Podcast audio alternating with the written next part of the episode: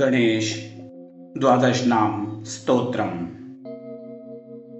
प्रणम्य शिरसा देवं गौरीपुत्रं विनायकम्। भक्तवासं स्मरे नित्यम्। आयुकामार्थसिद्धये प्रथमं वक्रतुण्डं च एकदन्तं द्वितीयकम्। तृतीयं कृष्णपेङ्गाक्षं गजवक्त्रं चतुर्थकम्।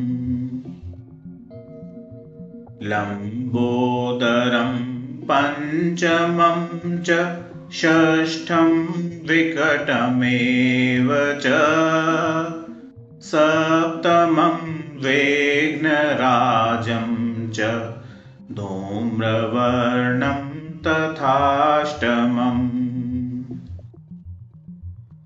नवमं भालचन्द्रं च दशमं तु विनायकम् एकादशं गणपतिं द्वादशं तु गजाननम्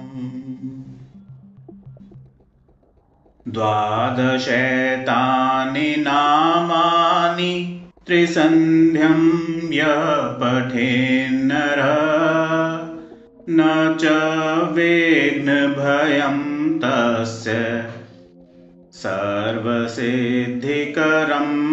प्रभो। वेद्यार्थी लभते वेद्यां धनार्थी लभते धनम् पुत्रार्थी लभते पुत्रान् मोक्षार्थी लभते गतिम् जपेद् गणपतिस्तोत्रं षड्भिर्मासे फलं लभेत्। संवत्सरेण च संसिद्धिं लभते नात्र संशय। अष्टभ्यो ब्राह्मणेभ्यश्च लिखित्वा य समर्पयेत्। तस्य विद्या भवेत् सर्वा। गणेशस्य प्रसादत।